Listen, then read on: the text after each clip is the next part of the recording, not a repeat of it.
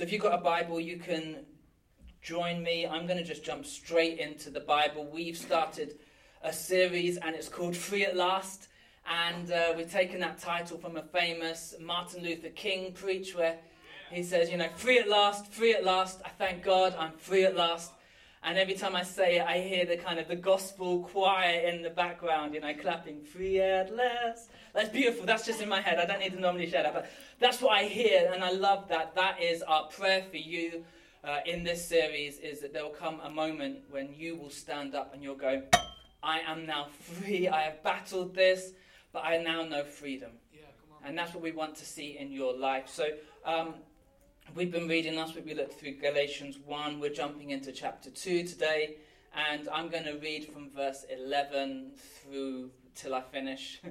and uh, so follow along with me. Uh, and this is what it says it says, Peter came to Antioch. But when Peter came to Antioch, so this is Paul writing. Paul's like the earliest big Christian missionary. He was called the apostle to the Gentiles. Gentiles are anybody who's not Jewish and he is talking about a time he went to Jerusalem. And he says that Peter came to Antioch, and I had to oppose him to his face, for what he did was very wrong, which is awkward. When he first arrived, he ate with the Gentile believers who were not circumcised, but afterwards, when some friends of James came, Peter wouldn't eat with the Gentiles anymore. He was afraid of criticism from these people who insisted on the necessity of circumcision. As a result, other Jewish believers followed Peter's hypocrisy.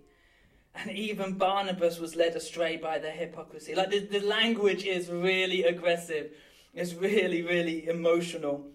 And when I saw that they were not following the truth of the gospel message, I said to Peter in front of all the others, Since you, a Jew by birth, have discarded the Jewish laws and are living like a Gentile, why are you now trying to make Gentiles follow the Jewish traditions? You and I were Jews by birth. We're not sinners like the Gentiles. Yet we know that a person is made right with God by faith in Jesus Christ, not by obeying the law. This was last week's sermon that, that Christianity is Jesus plus nothing. It's not Jesus plus law. It's not Jesus plus that Bible study in the morning. It's not Jesus plus prayer. It's not Jesus plus turning up to church on time. It's Jesus plus nothing. It is all about Jesus. It is all about what he has done.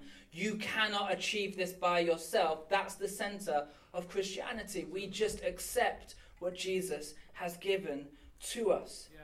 Is that we're not made by right with God because of what we've done, but by our faith in Christ. For no one will ever be made right by God by obeying the law. Yeah. Right. Wow. Yeah. So, um, what I want you to realize is that anytime God prompts you to do something meaningful, anytime God leads you to do something significant, you will always and immediately face opposition. There will always be obstacles, there will always be spiritual resistance every single time. And you can look in the Bible and you will see this again and again and again. Adam and Eve had a serpent, Moses had Pharaoh, David was confronted by Goliath, Jesus had Herod and the Pharisees and Judas and the devil and demons and everything else that was bad. Batman had the Joker. Wherever there is somebody trying to do something good, there is always another force which comes and stands against them. Yeah. And so here in this story, we have Peter. And what has happened is he's had this amazing revelation from God that the gospel isn't just for the Jews. Because before that, that was what they thought. They thought that what Jesus did was just for the Jews. And Peter has this revelation that, that actually the gospel was for the world that what Jesus did affects everybody. And in this revelation as well, he realized that it didn't matter so much the customs, it didn't so ma- matter so much your traditions. What mattered was Jesus. It was Jesus plus nothing equals everything. And so, so Peter decided that he could eat any food, which is amazing because, like, I love a bacon sarnie. And, and Peter was like, I can now have bacon because I don't have to follow the Jewish customs anymore. I'm freed from the law. And it wasn't that he didn't like the law, it wasn't that he was saying the law was bad. What he was saying was that Jesus is better, that Jesus beats absolutely everything. And he has this moment, and what we start seeing in the early church are loads of people like Greeks and Romans and, and other countries that I can't think of off the top of my head. They start turning to Christ and saying, Yeah, I believe this too. I want to follow him. I want to know freedom. I want to know life. I want to know love. And as soon as this starts happening, another group of people, this, this Jewish group, started coming to Peter and saying, Do you know what? You can't let them just do what they like. Like, I mean, how, how are they going to be protected from sin? Who's going to stop them from messing up and doing all of this bad stuff? We need a law. We need something which is going to protect us from our own sinfulness. And the only way that we know how to do that is the law. And so they were like, so these people need to obey the law. And what started happening was that Peter would act one way with one group, and then he would act a completely different way with another group. Yeah. He was afraid of criticism, it tells us. And it's, it's, it's, it's fascinating, isn't it, as well? He wasn't afraid of the actual criticism that he got, he was afraid of the potential of criticism. He was afraid that they might criticize him, that they might say something, that they might be thinking something about him. And what I've come to realize in my life is that the fear of criticism is far worse than the criticism itself. You know, the, the idea that somebody might think something actually has as much weight as the moment when they actually say it, with the single difference that I replay it again and again and again, and I think about it and I dwell on it and I stew on it and, and I let it marinate around me. And what ends up happening is I make that the defining thing in my life. You know, I don't want to be too harsh on Peter in this story because I genuinely think we all do this. We, we go into moments, we go into meetings, we have these times in our life where we want to step out and we don't. And it's not even because there is a danger, it's because we're afraid of the potential for a danger. Yeah. We're afraid of the potential for rejection. And it's like there's two versions of me in the room at any given moment. There's this adult who has dreams, he has ambitions. I want to see God move in amazing ways. And then there's a seven year old version of myself who's just afraid that people are going to laugh at me uh, and that they're going to reject me. And, and so I'll, I'll be in a meeting and I won't speak up because I'm afraid of rejection. It's like the seven year old turned up today. I'll, I'll, I'll see a friend and they'll be struggling and I'll know that I could pray for them, but I don't because I'm afraid that they'll say no. I know that, I know that my next door neighbor needs Jesus, and I know that if he has an encounter with Jesus, his entire life will just go from like dark to light. It will go from night to day. It will go from death to light. It will be absolutely different. And the way that I know this is because that's what's happened to me. And I know what he needs. And yet, in that conversation, my mouth suddenly goes dry, my heart starts beating, and I don't say a word. Why? Because I'm afraid of the potential of rejection. And they say, scientists say that, that rejection actually activates the same part of your brain as physical trauma. And so when we are rejected, it, it, it hurts. It really does hurt. And, and you need to know that when you're rejected, that is painful. But when we make decisions before and, and we, we kind of prophesy this pain, what we actually do is we live out the pain again and again and again, and yet with absolutely no fruit, with absolutely no benefit. And we allow it to shape our lives. It's that question what if? that paralyzes us. Like what, what if they laugh at me? What if they don't like me anymore? What if they think I'm weird? What if? And so we don't even get to the what if because we've spent too much time thinking of every possible thing that could ever go wrong in our lives. Peter is confronted by Paul in this moment. And Paul, Paul comes to him and he says, he says, You're being a hypocrite. I mean, that's a strong word, hypocrite. The word is taken from the Greek um, Hippocrates, and it literally means actor. It's like you're an actor here. You believe this, and yet you're, you're doing this. You know that this is right, and this is what you should be doing, and yet you've put on a mask. You're playing games because you want people to like you. You're pretending that you're something you're not. You've become an actor. And we can do this in our work. We can pretend that we're something we're not. We can do this in our home. We can let other people take the rap for us when things go wrong because we want to keep up appearances. We want people to think that we are the ones who are awesome. We are the ones who have got it all together. And so often we turn up to church on a Sunday morning and it's more about what people see than what's really going on inside of us. Yeah. we're actors playing a part. You know, maybe if I look like I'm worshipping enough on a Sunday morning, people will think that I've got my life together. Maybe if I, if I don't go down and respond to that message, people won't think that I'm broken. Maybe if I, if I, if I just do enough to stay comfortable, that I can just get through this okay. I don't need to worry about what other people are saying. I don't need to worry about what other people are thinking. And, and Paul comes right into this and like he just confronts Peter in the most brutal way. I mean, it says he does it publicly in front of absolutely everybody. And honestly, I feel for Peter. I feel for the man. I mean, think about it. Peter literally knew Jesus. He spent time with Paul didn't. Paul had no time with Jesus. Peter was discipled by him for years. He learned, he made mistakes with the master himself. He, he, he had this amazing, he was one of, I mean, he was probably Jesus' favorite. Paul wasn't. Paul spent his early ministry murdering Christians, persecuting them, killing them. You know, Peter has been faithful the best that he can every step of the way. He is now the leader in the church. The Catholic Church believed that he was the first pope. Do you know, Peter, Jesus says to Peter, You are the rock on which I will build my church. What an amazing thing. And Peter's name literally means the rock. He would have walked around going, you know what? I am the rock. I, I am, you know, like, this is me. I'm the one that Jesus said he's going to build his church upon. C'est moi. Look at me. And then Paul comes and confronts him and calls him out in front of everyone. Oh, it'd be a little bit like imagine I was preaching right now and I said something you disagreed with, and you were like, one second, and you just came up. You took the microphone and just explained to everybody why I'm a hypocrite.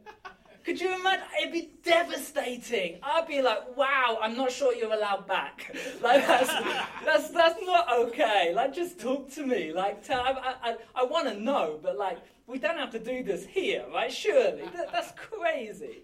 That's not fair. That's not right. And yet, Paul, he doesn't care. he's like, no, this, is, this matters.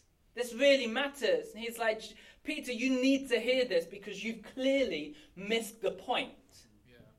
And he says, What you're doing is you're acting one way for one group, you're acting another way for another group. You're being a hypocrite, but it's worse than that.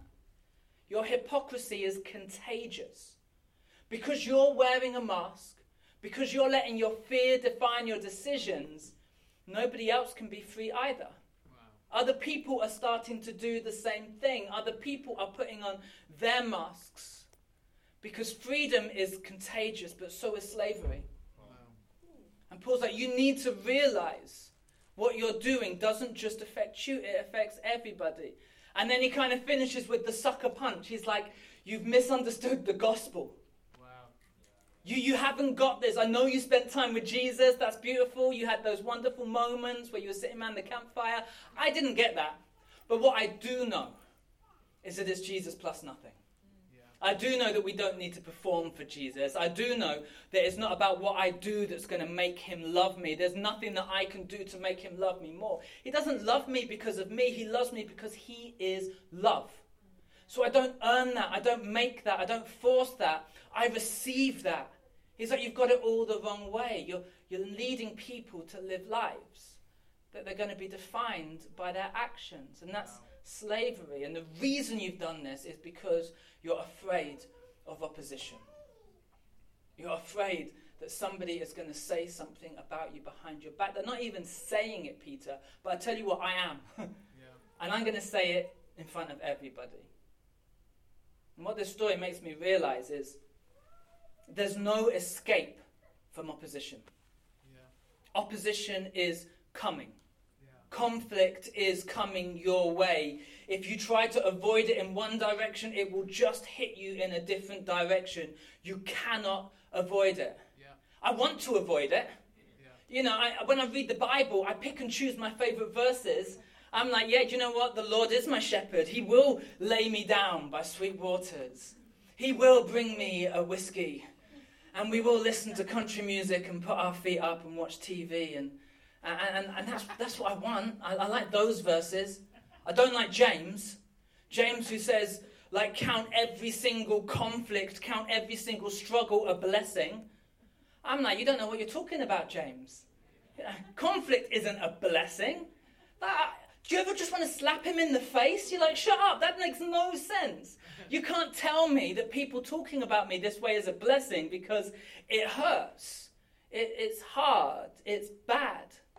Uh, Jesus, Jesus doesn't pull the punches either. He's like, in this life you will face trouble.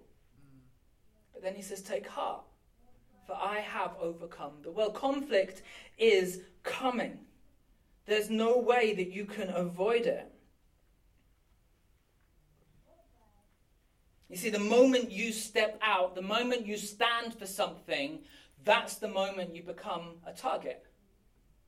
That's the moment when, when actually you start making a difference, that spiritual forces look at you and say, actually, do you know what? I need to do something about that person. Yeah. The times in your life you should be most concerned are the times when there's no battle, Wow. when there's no attack, when there's nothing coming your way, because that means that you're not standing for anything. There is never a battle over an insignificant target. Wow. Battles are only fought about things that are significant. Yeah. That fight, that pressure, that pain that you're experiencing is just a sign that you are important and you matter. The moment you're in the game is the moment you're going to experience a fight. And yet we, we get surprised by this, don't we? We, we don't see it coming. We're like, well, I just stepped out in faith. I, I did that thing that God told me, and then all of a sudden we get persecution. All of a sudden somebody starts speaking badly about us. Well, I, I didn't know that was going to happen. Maybe it's you. You've just made a decision to follow Jesus, and you're like, yeah, this is it. I'm going to live my life right now. And then you end up walking straight into the biggest storm of your life. It's not because you did something wrong, it's because you did something right. Yeah. You entered the game. You are now a contender. You weren't created to sit in the stands Yeah. cheering other people on. You're supposed to be on that pitch. Yes. You're supposed to be playing, and that always involves stepping into conflict and stepping into struggle. Freedom from the fight isn't when you no longer have to fight, it's when you're no longer afraid of it. Yeah. It's when the fear no longer controls you. It's when you're not drawn into things you don't need to be drawn into. It's when you don't avoid things that you should be stepping into. Freedom allows you to fight the way that God intended you to. Come on. Say that. So I've got um, just a few things I want to share with you, which I think are helpful. If you're going through this right now, I, I want to bring you some hope. I want to bring you some help. If you're not going through this, you will be going through this. And so still write this down, take some notes, remember this, because I think that this will help you. The first thing I want you to know is that you need to see it through. You need to see it through. So often we get somebody stand against us, fight or flight kicks in, and we're just, I've just, I just, I'm out of here. We start looking for other things, and we're like, God, you know, deliver me from this evil. We need to be a people who stand up and say, I'm no longer going to pray that. I'm going to pray that God does something amazing in this fight. I'm going to go, I'm going to chase down dreams. I'm going to fight battles that no one has fought before me because I want to see God move in a new way. We need to learn how to stick in and see it through. I love my small group. My Connect group meets every Tuesday night. We've been reading through the book of Hebrews together. We've been looking at this similar situation, and they were talking about a story in the Old Testament where the Israelites they've been freed from slavery. God has done this amazing, uh, amazing miracles to bring them out of slavery from a superpower in Egypt. And they've walked out of Egypt. They've walked and they hit a sea that was in their way, and then God parts the sea and they walk through the sea. If you if you don't know the story, it's available on Disney, and they will show you everything that you need to know. And they get out into the sea, they go into the wilderness, and God has told them that there's a promised land ahead of them. And it, he describes it as being filled with milk and honey. And honestly, I don't know what's so attractive about milk and honey, but it sold it for these guys. Like, I would have been more like, you know what? Could I go to a promised land of burgers and IPA? Or I don't know what yours would be like. Maybe yours would be a promised land of Xbox and sofas or something. But the milk and the honey was clearly attractive to these guys, and they were like, "Yeah, we're gonna we're gonna get there." And they go all the way to the border, and they send some scouts in, and the scouts come back, and they're like, "Wow, do you know what? Everything God said is true. This this land is amazing. It, it, yeah, yeah. There's there's milk. There's like loads of cows. Get all kinds of goat milk, cow milk, cat milk, anything you could want. All varieties of milk are available and then there's honey, all kinds of honey as well. I think only bees make honey. That joke falls flat there. They said, but there's a problem. The problem is the land is guarded. Before we can step into the land, we have to fight this opposition. And they're like, and they're like, they're giants. These guys, they're like way bigger than Daniel, bigger than Nick, like bigger than bigger than like big giant haystacks from back in the day, like showing my age now. Bigger than big people. Like he's like these guys are huge. They're massive, and we are like grasshoppers in their eyes. We're just like insects. We're bugs. They're gonna catch us and rip our arms and legs off and just toy with us. There is no way we can go into the land. And so, before there was even a battle, before a sword was drawn, before they ever stepped into the promise, they turned away and they walked in the opposite direction. I wonder what are the promises that God has for you that you don't step into because you're afraid of the potential of opposition. I mean, think about it. It doesn't make any sense, does it? God has defeated Egypt God has parted the seas. Like, surely there is nothing that God cannot do. And yet they walk away. But don't we do the same? You know, when I look back, God has provided for my family when we've needed it the most. God has, has saved me and rescued me from so many dodgy situations. God has, God has done so much. In fact, God never did anything else in my life, He has already done more than I will ever deserve. And yet, when I enter the battle, why is it that I don't think he's going to show up the next time when he's shown up every single time before? Yeah. What is it that, that, that is in me that every time I'm looking forward, I start thinking about what if? What if he doesn't show up this time? What if the giants do catch me? What if, what if people talk about me and they judge me? Paul attacks Peter, and it looks like a battle. But what it actually is, is an opportunity for Peter's freedom. Do you have the faith to see what looks like an attack is actually a moment when you could be freed? That actually the battle itself can lead you not to pain, not to suffering, but to another level. Another level of your freedom, another level of your confidence in Christ. Yeah.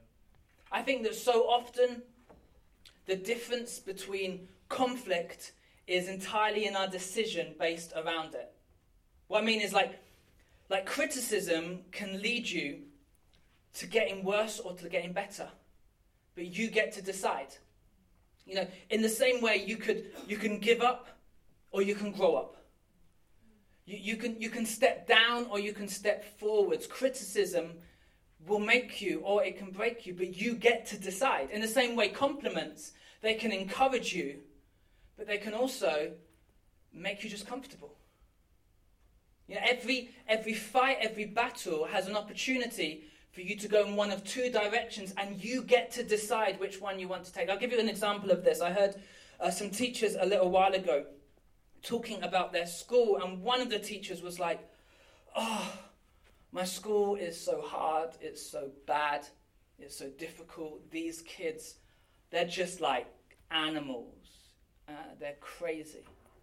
And then the next teacher, sitting right next to her at exactly the same school, turns around and says, wow, my school is a battle, but man, there is so much opportunity here.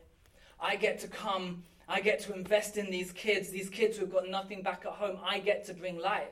I get to bring truth. I get to bring freedom. And, and the way that she was talking about it was completely different. You'd think that they were different kids in different schools. What was the difference? The difference was her attitude.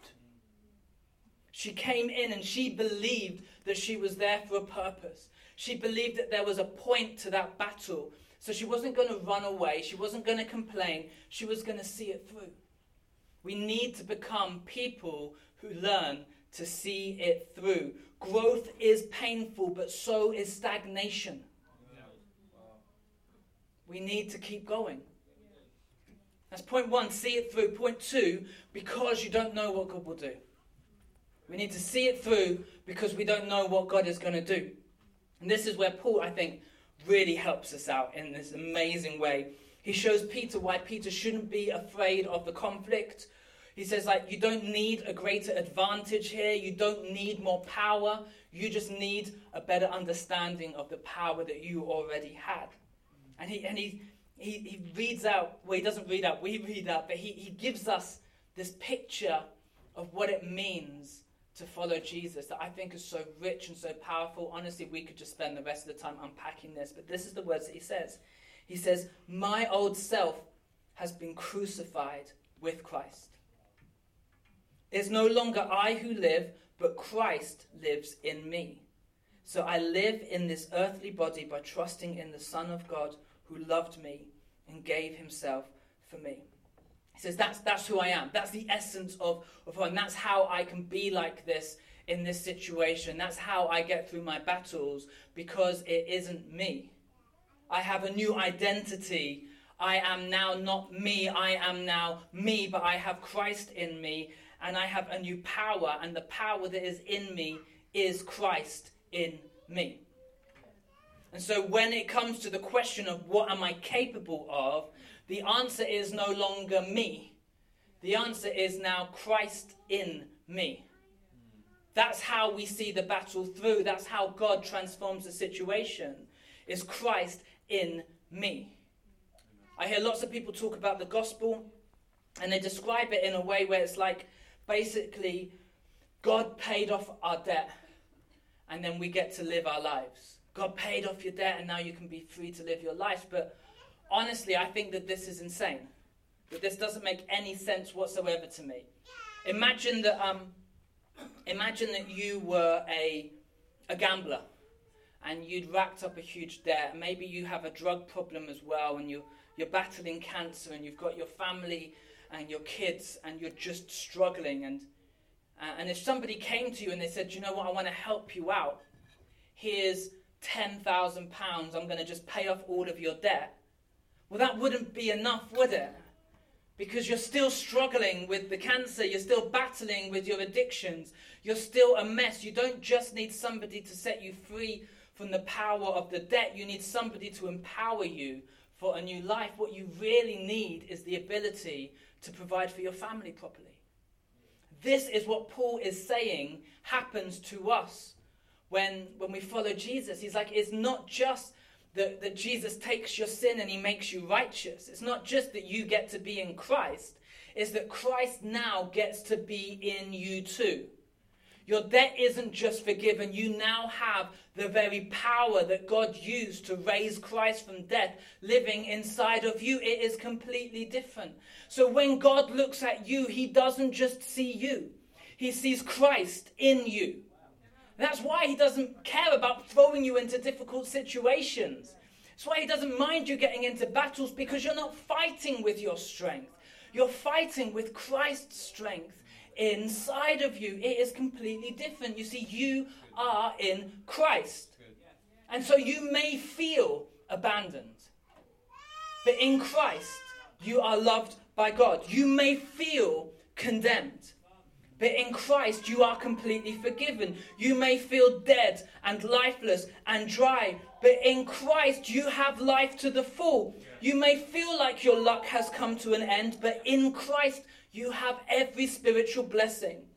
You may feel neglected by others, but in Christ, you are chosen by God for a purpose. You might feel defeated by your temptations, but in Christ, you are more than an overcomer. You might feel like you've made absolutely no difference, but in Christ, you are risen from death. You are seated at the right hand of the Father with Christ. You can feel broken, but in Christ you are made whole. You can feel a sinner, but in Christ you are forgiven. You may feel powerless, but in Christ you have every power under heaven available to you. In Christ you're a new creation. In Christ you have a family. In Christ you are free forever. You are a partaker in the very nature of Christ. In Christ you are a beloved child of God. You need to stop misunderstanding who you are and start to realize that you are now in Christ.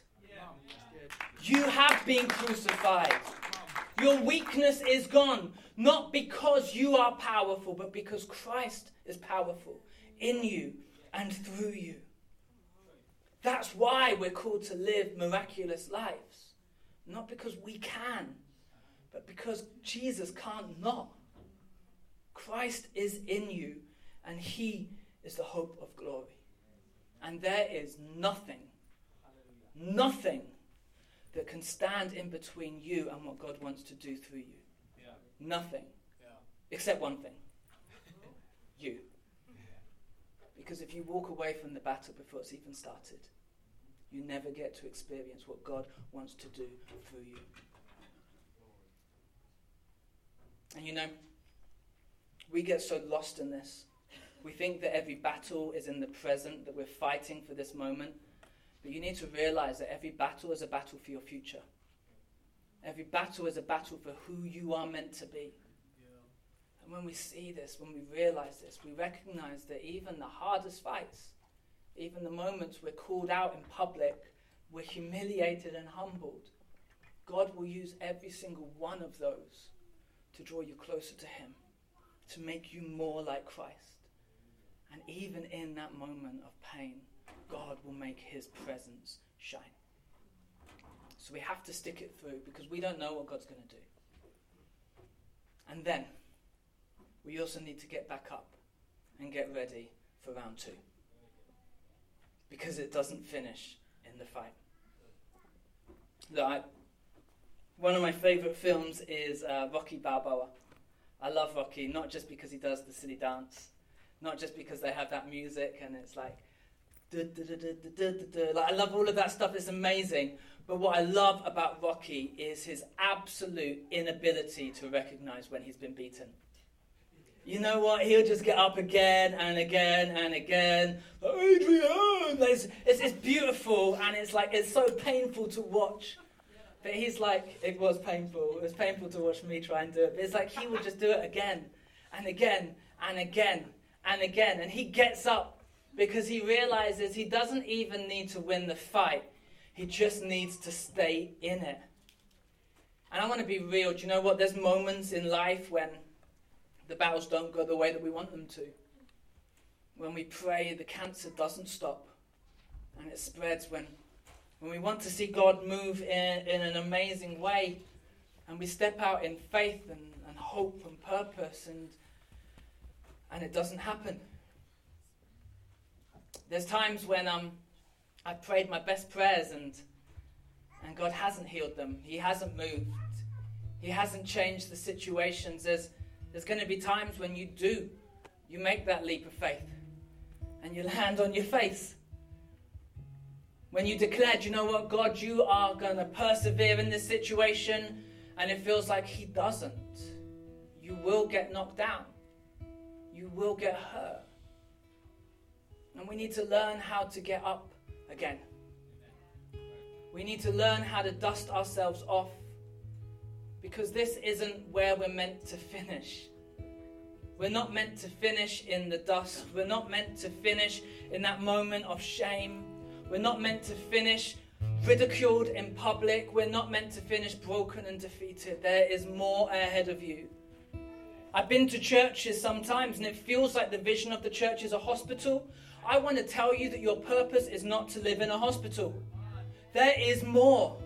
You need to get back up and get back into the fight. You need to let it go. You need to dust it off. I love Taylor Swift. I don't love Taylor Swift. I'm not going to lie, but I love I love that she says to shake it off. I love that. We need to shake it off again and again and again. You can't control what will come against you, but you can control what will stick to you. Don't rehearse it. Don't relive it. Don't go back again and again. Don't think about that perfect thing that you would have said should it happen again in your life. You don't need to do that. You can let it go.